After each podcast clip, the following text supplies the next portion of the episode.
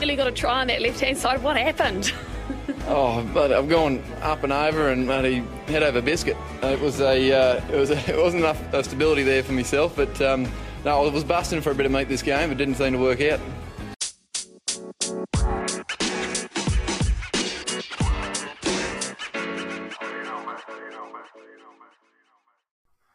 Hello, cheers, and welcome, welcome once again to the Scrum of the Earth podcast, the weekly show that brings you news, reviews, great interviews, and so much more, all about the entire world of rugby union. As always, I am your host, David Lawrence. I am an American rugby fan who follows the game wherever I can find it all over the globe. If you would like to get in touch, frankly, I would love to hear from you. I'm on Twitter at of Scrum. I'm on Instagram at the Scrum of the Earth podcast, and you can always drop me an email at the Scrum of the Earth at gmail.com. So, this is, in fact, the second to last episode for our first season here at the Scrum of the Earth. It's been so much fun. I can't thank all of you enough for tuning in each and every week. It's been so great. If you have any questions, ideas, or maybe even complaints that you'd like me to cover in our final uh, episode for the season next week, please get in touch in the next couple of days. I will be sure to include it, good or bad. In the meantime, we had a ton of rugby to watch this weekend, so let's get the show rolling.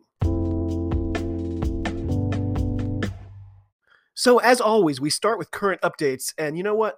My current update is that this past Friday, July 8th, was my 10th anniversary. That's right, a full decade ago. The love of my life made me the happiest man on the planet. Every single day since then has been better. There have obviously been tough times, especially in the wake of this GD pandemic. But even so, every single day I learn something new. I get some sort of ray of sunshine to shine on a, soul that frankly had gone largely dark. And uh, I'm hugely grateful to be her partner and to share that fact with all of you. You know, uh, we got married at the House of Seven Gables in Salem, Massachusetts, and the day itself was, you know, as perfect as the skirl of the bagpipes calling out over the Atlantic as we began a lifetime of celebration. The best thing on the day was probably my best friend, Amy, who is a lighting designer, and whose gift to us was to rent, design, and then get somebody to run a, whole light show, a gorgeous array of shapes and colors to illuminate our magical reception with one of the greatest interplanetary funk bands ever, Big Old Dirty Bucket. There, even the grandparents were blown away by them. It was like a, a spaceship landed and everyone was immediately abducted mentally. It was incredible. Every time I think back about that day, I remember just how lucky I am. So, thanks to you listeners for you know putting up with me gushing on about it right now but i mean come on it's been 10 years i had to say something it's too good it's too good people have to know well Isa, good news for the players involved but not good news for fans like myself as the Free Jacks continue to shed key players. So, as you recall, the man himself, Beaudein Waaka, he announced his move to the Kobe Steelers in Japan last week. But since then, it's been several more players, most of whom I really love, and they're mostly headed to the NPC. So Slade McDowell, one of my absolute favorites, he heads up that list. I'm a bit worried what we're going to look like next year. Um, friends of mine from the First Regiment and from the Jacks Rangers podcast have reminded me that people can play in the NPC and then come back to play in the MLR as BW did just last season.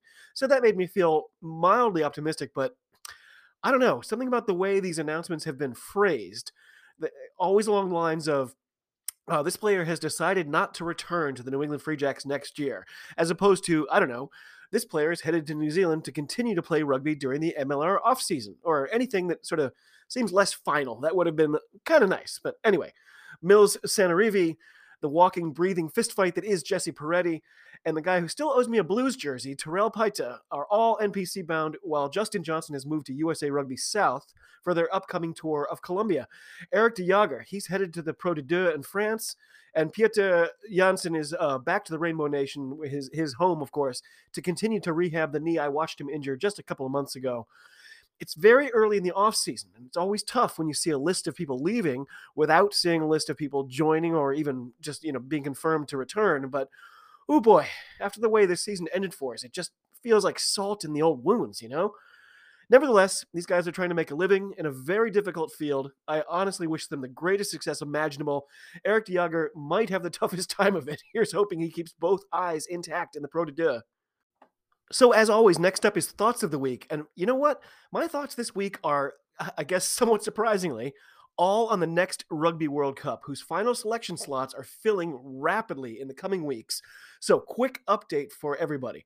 So, There are 12 teams pre qualified for next year's tournament based on the results in Japan in 2019. Those teams are in alphabetical order Argentina, Australia, England, Fiji, France, Ireland, Italy, Japan, New Zealand, Scotland, South Africa, and Wales. So, the other slots, the Europe 1 and Europe 2 slots, are both filled already. That will feature Georgia and Romania. The Oceania slot has been filled by Samoa. The Americas 2 slot is still up for grabs and is down to the two test series between my own USA Eagles and the Condors of Chile. The winner of that series will join Pool D. The Asia Pacific slot will come down to one final test after this weekend's result, but more on that soon. And the winner there will join Pool B. The African slot is still being hotly contested, no pun intended. And I, I have to say, it's the hardest to find a way to watch here in the United States by a long shot. Kind of racist, it feels like. Anyway, that winner will join Pool A. As far as I can tell right now, the, the two teams still looking to grab that coveted spot are Namibia and Kenya. Kenya? Kenya? I never know. I'll say Kenya.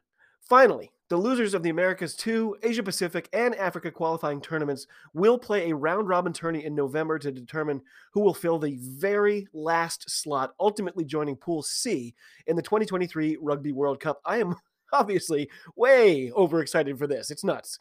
As a perpetual underdog supporter, I would love to see Kenya, who have never previously qualified, get in there. What an exciting moment that would be. Man, oh man, I love this stuff. So great.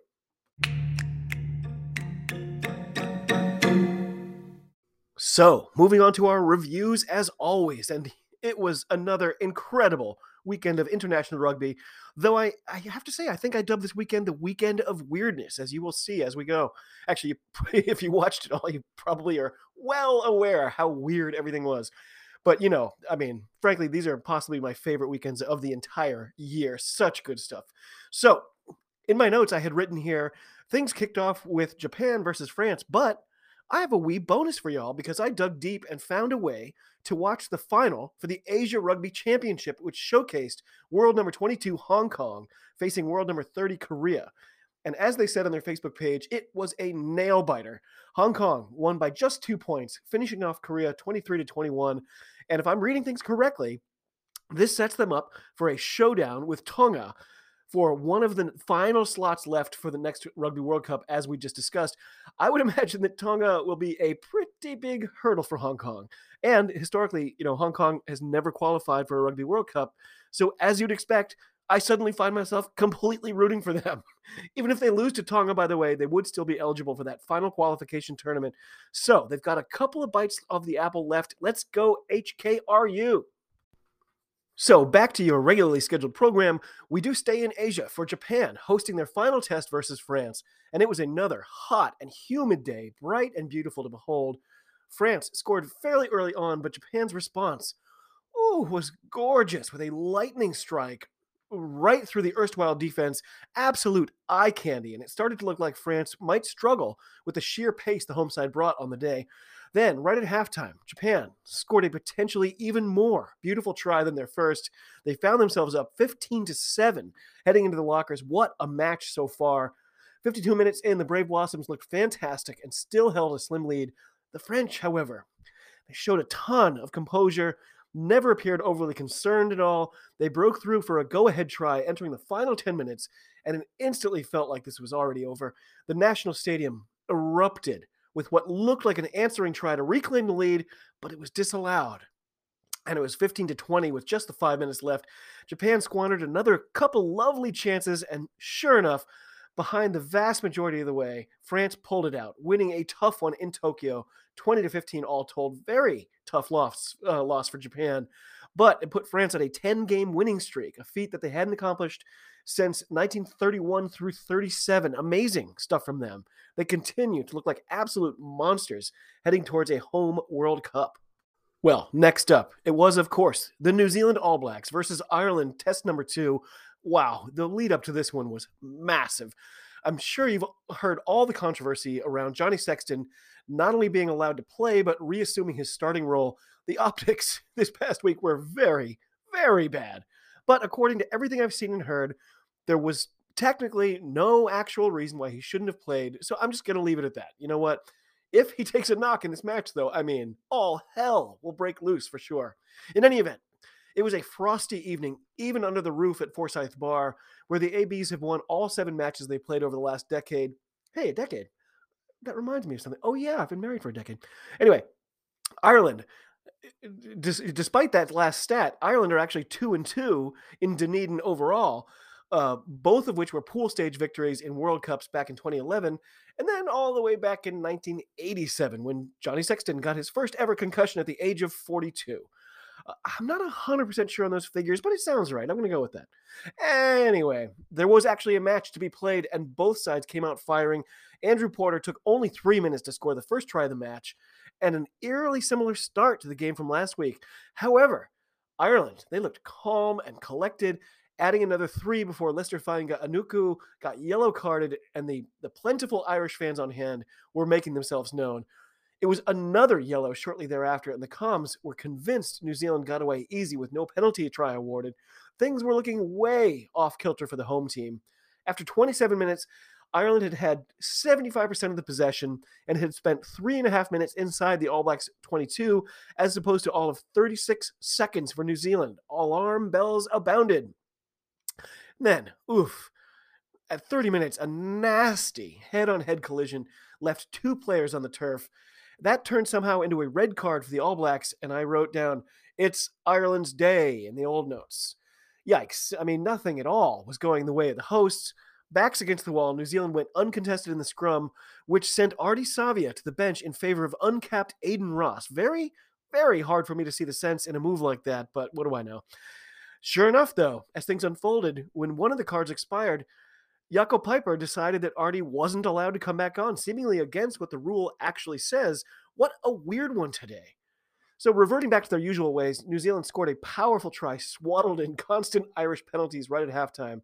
It was 14 players each headed into the second half. Can't say I was particularly enjoying this one. It was a little painful, uh, just a, a hodgepodge of oddities. Cool little side note, though. However, uh, this was the 13th time that three Barrett brothers had started together for the All Blacks. That is some feat. Super cool. Anywho, New Zealand, they never really found their mojo in this one at all. They seemed put off by all the odd events and decisions by the officials right from the start.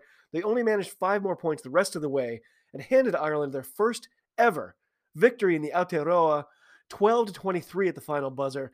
Not a pretty one to watch, but I'm sure if I was an Ireland supporter, I would be singing a wildly different tune and doing it very, very loudly. Well, of course, that one was followed quickly by Australia versus England, though it looked again like Flo was getting set to massively drop the ball with no replay on offer by midday. You know, we'd have to wait and see on that one. I can just picture their new slogan hey, two out of three ain't bad. Eventually, the replay did show up, which meant I actually watched this one last out of all these matches. The pregame lead in was just great. They went full throttle on honoring the indigenous people, the deep roots. I am always ready and willing to fall for this stuff, hook, line, and sinker. Those, uh, last week I, I mentioned what I called the Perth helmets. You know, they had multiplied like rabbits over the week. It looked like an unbroken wave of that orangish gold uh, as things got started. And oh, those special Wallabies jerseys with the indigenous designs. So beautiful, so great. Of course, all that being said, I just had this gnawing, terrible feeling it was time for an emphatic win by the English after all the shade thrown their way this week. Oh, and I just threw up in my own mouth. Sure enough, not only did the English get out to a quick start, they brought the idiotic, you know, swing low mob with them, apparently, and this one was going to be tough to watch, I could tell sure, Flo botches the audio for these matches all the time, but they couldn't have screwed up the crowd mics for this one. Come on. Compounding my frustration, Ellis Genge, who is one of the best in the world at his in, in his position, and who I usually love watching more and more. Like over these last few years, my estimation of him has just risen and risen. He's so great, but Genji, he reverted to a bit of his old, you know, pre-captain behavior, just sort of throwing cheap shots, elbowing the faces of players on the ground, shoving people's necks, just being, frankly, a bit of a, a dirty cheater. And uh, it was uh, maybe he was kind of just channeling the malicious and withered essence of Johnny Hill. Maybe that was it. Anyway, when a player I generally love and think of as being top of the game decides randomly to pull dumb crap like this, Ugh, it just makes me feel gross. Plus, after last week, I could already tell these sort of nasty schoolyard bully style tactics England were using were likely to continue to pay huge dividends. And frankly, I hate that. so uh, I assume if I supported England, I would describe all of this as brilliant gamesmanship. But that is not the world in which I live. Anywho, Australia. They got an arguable yellow card for what they said was an intentional knock on, though to me, Parisi could easily have had it. Just very confusing officiating from Andrew Brace thus far. But oh, Owen, the human clothesline Farrell, he continued to be perfect off the boot. And after the first quarter, England were up by 16 in a shutout. It looked like it could have been more. You know, I have to say, I glanced over at my nice little wooden box containing my game over stamp. I honestly thought about undoing its little golden clasps with a full 17 minutes left before the break. Samu Kerevi, though, he got a sweet little try, and the Wallabies got the extras, but it was still a two score game with only a half hour left. Man, oh man, Michael Hooper, he looks as good as ever. He's just been a force out there all game long. He's having a great game in not a great game. You know what I mean? One of his specialties at this point, I would say. Also, I've been loving Lolesio lately. He's been so damn good. And just his kicking, like you can see the confidence building in him. It's it's fantastic to see because you know, there was there a brief period there where it looked like it might have been utterly shattered, and uh, he's back with a force. So, anyway, a couple of individuals looked good for the Wallabies, but they overall just seemed totally overmatched. They were defeated by their English guests, 17 to 25, setting up a decider in Sydney next weekend. Great stuff. Well, next up was South Africa hosting Wales, and I I do want to chat just quickly about the Boks squad selection because um, you know what? I thought it was effing brilliant. So last weekend, we had one lineup for the Boks, and this week they swapped out a full 19 of those 23 players for others, including a couple uncapped players. They put out the announcement very, very early in the week and added that this wasn't much of a selection at all, as they had decided they were going to do this before the series even started, way in advance. And you know what? I believe them because that's exactly the type of long range planning that we've seen from them under the dubious reign of Rassie. Also, when you look at the two rosters next to each other, it's not even like it's the top side and a B side. They both look like top tier international squads. And this way, in a series they don't particularly care about, they get serious looks at their full 42 or 43 player group as they head towards a Rugby World Cup they desperately want to win, a feat that would push uh, them into the all time great echelons if they weren't already there. France, I think, also did some smart stuff in terms of getting the most looks at the most players, but this was just a master stroke, just like 3D level chess.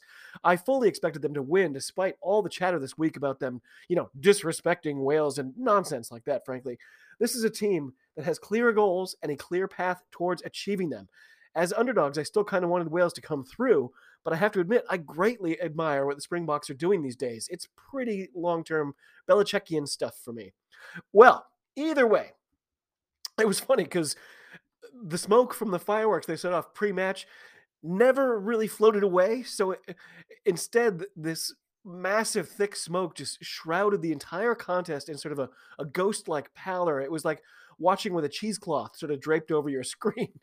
Uh, the theme of weird matches obviously looked poised to continue.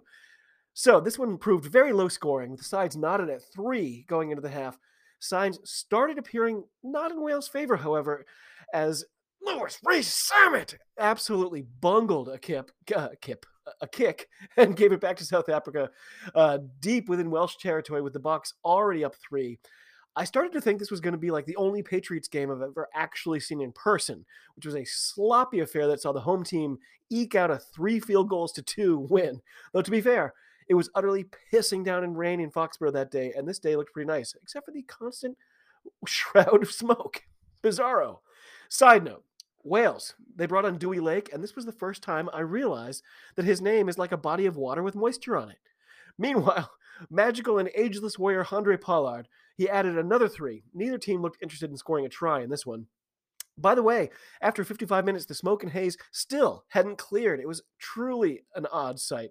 So, speaking of odd sights, Alun Wyn Jones, only recently on the pitch, was the victim of an entirely fictitious yellow card, getting pinged for an infringement when he had quite literally nothing to do with it. So talented dimwit Josh Adams, he begged Angus Gardner to go to the TMO, but he just wasn't interested. The replay showed the egregiousness of the mistake, even as, as South Africa were allowed to continue a drive that would result in a two score lead for them. And as I've said many, many times here, I thank all gods I'm not a Welsh fan. It's hard to imagine getting over an incident like that one. I mean, if your all time most influential player is getting sent off completely at random with no review and no real explanation, I mean, what are you even supposed to do at that point? Anyway, with a quarter hour to go, Miracle Man, Gareth Anscombe, got his team within six, but it, to me, it didn't appear like Wales, Wales were going to win this one without at least getting one try. Another side note, by the way, last time I went to get my haircut, I showed them a picture of Gareth Anscombe. They had to try very, very hard not to laugh at me. Anywho, a couple minutes later, my phone rang, and you know what? It was Angus Gardner telling me I had been yellow carded for sitting here watching. I couldn't believe it. Fortunately, I saw this having much less impact on Wales' chances uh, than when my friend Alun Wyn Jones was sent off. So, anyway, as it unfolded, with just about four minutes left, Anscombe got a kick to the corner to attempt some sort of play that might net Wales the first try of either side for the day. How great would that be? As I had wished, Wales finally got the first try of the contest to make it 12 to 11. But naturally, it was as far out in the corner as you can possibly get, and I was suddenly overwhelmed with the idea that they would shank the extras and end up losing by a single point. Would that not be sort of the ultimate microcosm for the past year in Welsh rugby? Incredibly, Anscombe slotted it. I actually pulled my son into the room before the kick just to watch with me, just for good luck. Seeing his face light up as it went through, just um, as amazed as I was, was a magical moment. Wales took the lead with under a minute left. Holy crap, this is good. South Africa, they had their final drive, but knocked it forward with the clock in the red. Wales secured their first ever win in South Africa, breaking a, get this, 116 year streak. Simply unbelievable. I, you know, I get so wrapped up in these things. I felt so hopeless after the Alun Wyn Jones thing that this result, it, it just didn't even seem in the realm of possibilities to me. So I was over the moon at that point. What a match. The weirdness continues for sure, but I'll take this kind of oddity any day. Well, then, of course, it was time for Argentina versus Scotland, and once again, there was no audio as things got started. You know, the only thing that makes the flower of Scotland more rousing is when you can see the piper and the giant teary eyed men belting it out, but cannot hear anything. What a treat. What a treat that was. Thanks, Flo. You know, it makes me want to just sort of do an impromptu poll. What do you despise more deeply? Flo, the insufferable human plague from those progressive commercials, or Flo, the most abysmally incompetent streaming service in the history of humanity? You know, last week there was no audio, period. This week there's no, uh, I should say, there's comms only, no crowd, no ref, no TMO. I honestly can't decide what was worse. The fact that they F up these matches, especially the ones I care about most every single week, I swear it makes it feel more and more personal, as irrational as that may be, and I admit it. Oy vey already with Flo. But you know what? Okay, let's put an end to that right now. We've been doing this podcast for almost a full year now, and I've decided Flo Rugby gets way too much discussion time. It's like that Simpsons episode where they're like the the just don't look thing. I feel like I'm feeding them by constantly complaining about them. So from here on out, I pledge to you, I'm not going to even mention them. Instead, what I'm going to do is I'm just going to put a rating in the show notes. It'll be between one and five poop icons to indicate the level of skill they demonstrated that particular week in providing the services that they claim to offer.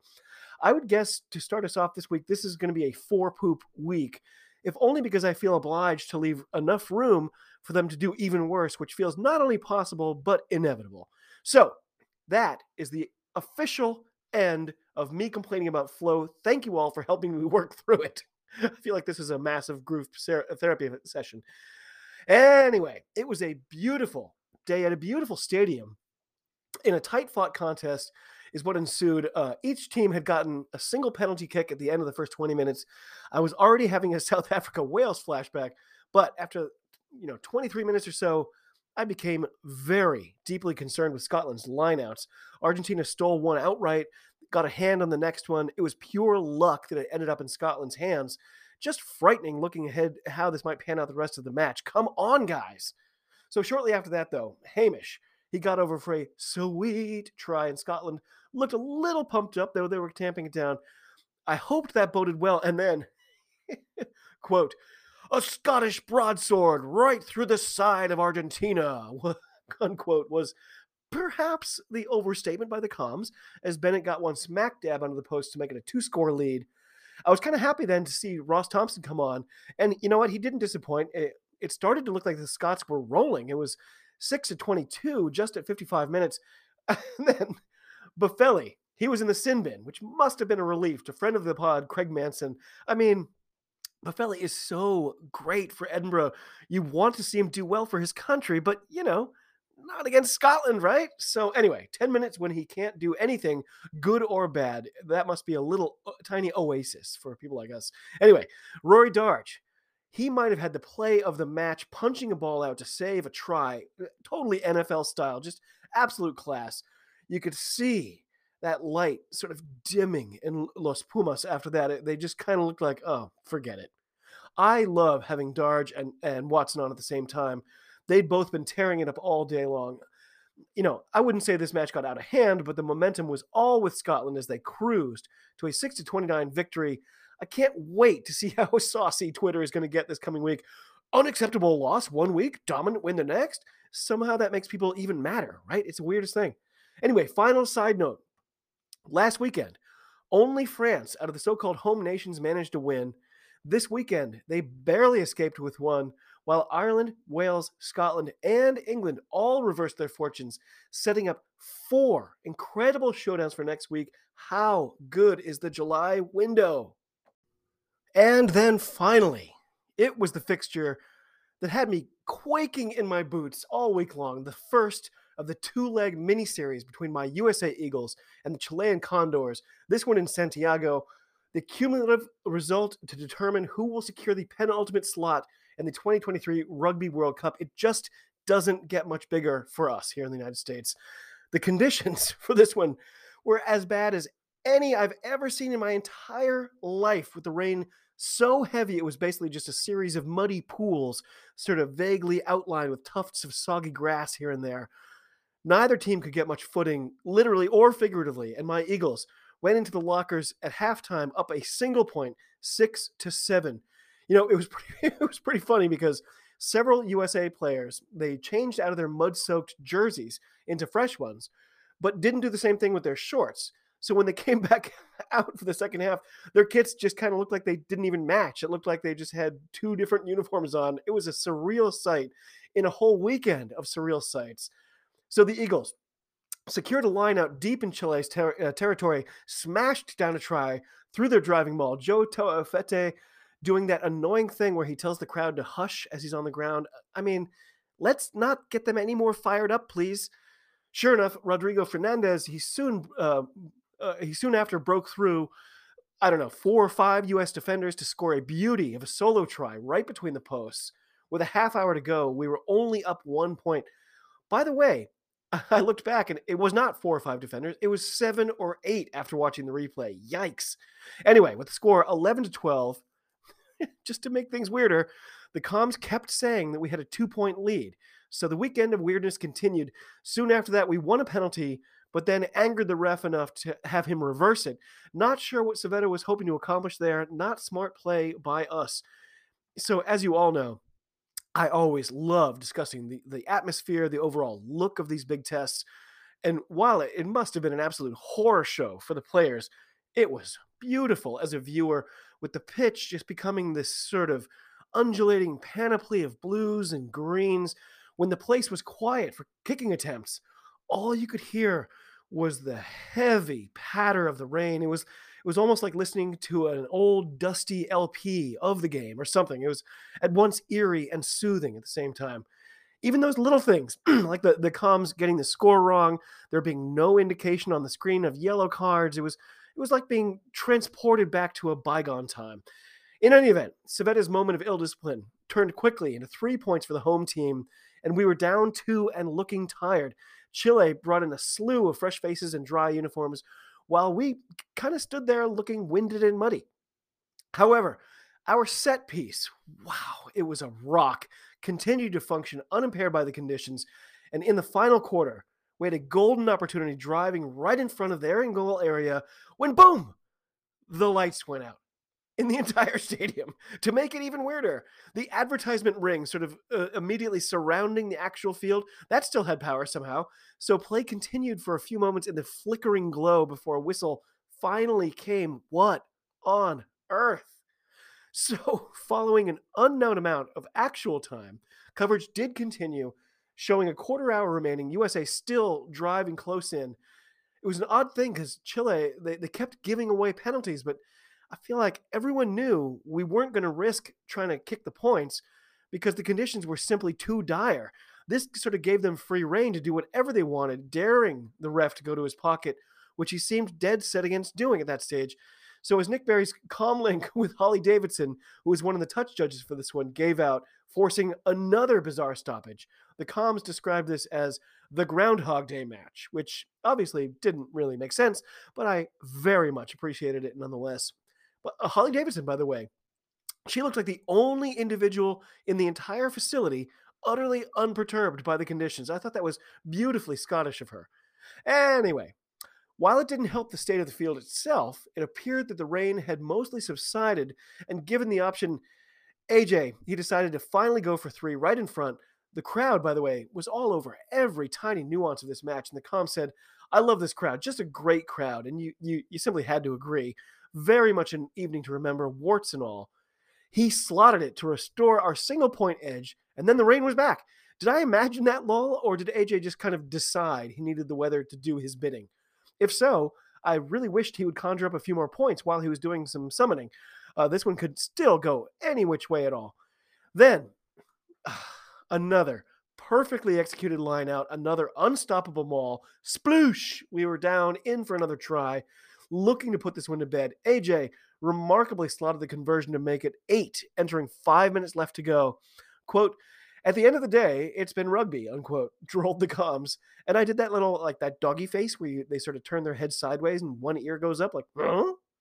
Anyway, Cam Dolan, he showed some unbelievable defense on the goal line and what looked, it basically looked like an orgy at Woodstock.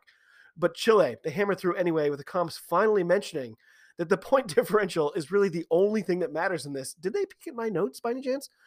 With seven seconds to go and the extras to be taken, would they be given a chance at the restart? Uh, the answer was no. No. Uh, to the chagrin of the crowd, and even AJ, it was like he needed some extra convincing just to believe that we were at full time.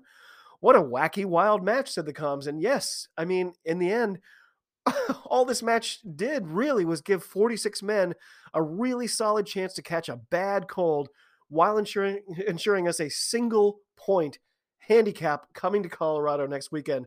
Hopefully, the sold out and sunny confines of Glendale will be enough for us to punch our big ticket. Man, oh man, what a slog. Chile 21, USA 22, and the weekness, weekend of weirdness came to a sloppy end.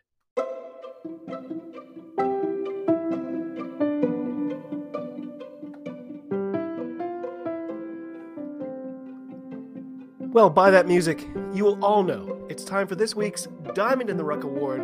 This week, we're giving the accolades to Gerhard van den Heever, winger for Japan. Mr. van den Heever, you put in an all time performance for the Brave Blossoms this weekend, shedding tackles and shredding defensive patterns on offense, then turning around, forcing turnovers, and generally wreaking havoc on defense. You were simply everywhere on the pitch. The timing of your offloads combined with the accuracy of your passes and kicks left French defenders pulling their hair out. And if Japan had come away with the win, it would have been largely attributed to your individual efforts. Ever since you came to Japan six years ago, you've become more and more indispensable, and this weekend, you showed the whole world why you're starting on the wing for an international squad capable of challenging the best in the world. Gerhard van de, uh, van you were a revelation to behold in Tokyo on Saturday. Congratulations, for you are this week's Diamond in the Ruck award winner. Well done, my friend.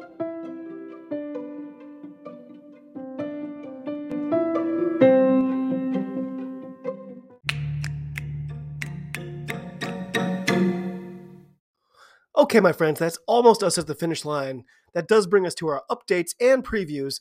And you know what? Next weekend will be eerily similar to this one in terms of fixtures and chronology, with the addition of the second match between the Maori All Blacks and Ireland A on Tuesday morning this time. Uh, can't wait for that one. The first one was a cracker. So, anyway, on Saturday, everything else unfolds, beginning with New Zealand versus Ireland. Wow. Australia versus England. Wow. Argentina versus Scotland. Wow. South Africa versus Wales. Oh wow, that I can't wait to see this, the selections this time. This is going to be a big week about talk for that particular fixture. And then finally, of course, my USA Eagles versus Chile for the World Cup. Come on!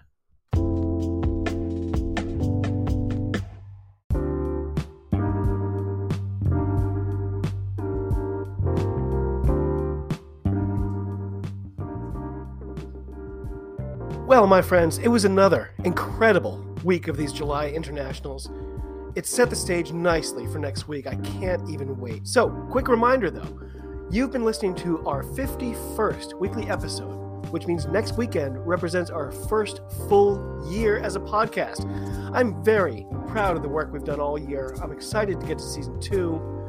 To celebrate the anniversary, I'm going to be having friends of the pod and, frankly, friends, John and Craig from the Scottish Rugby Podcast, join me here to talk summer tests, look back on the year in rugby. You won't want to miss that one. Also, if you have ideas or suggestions for other potential guests or things we can do starting the next season, please let me know.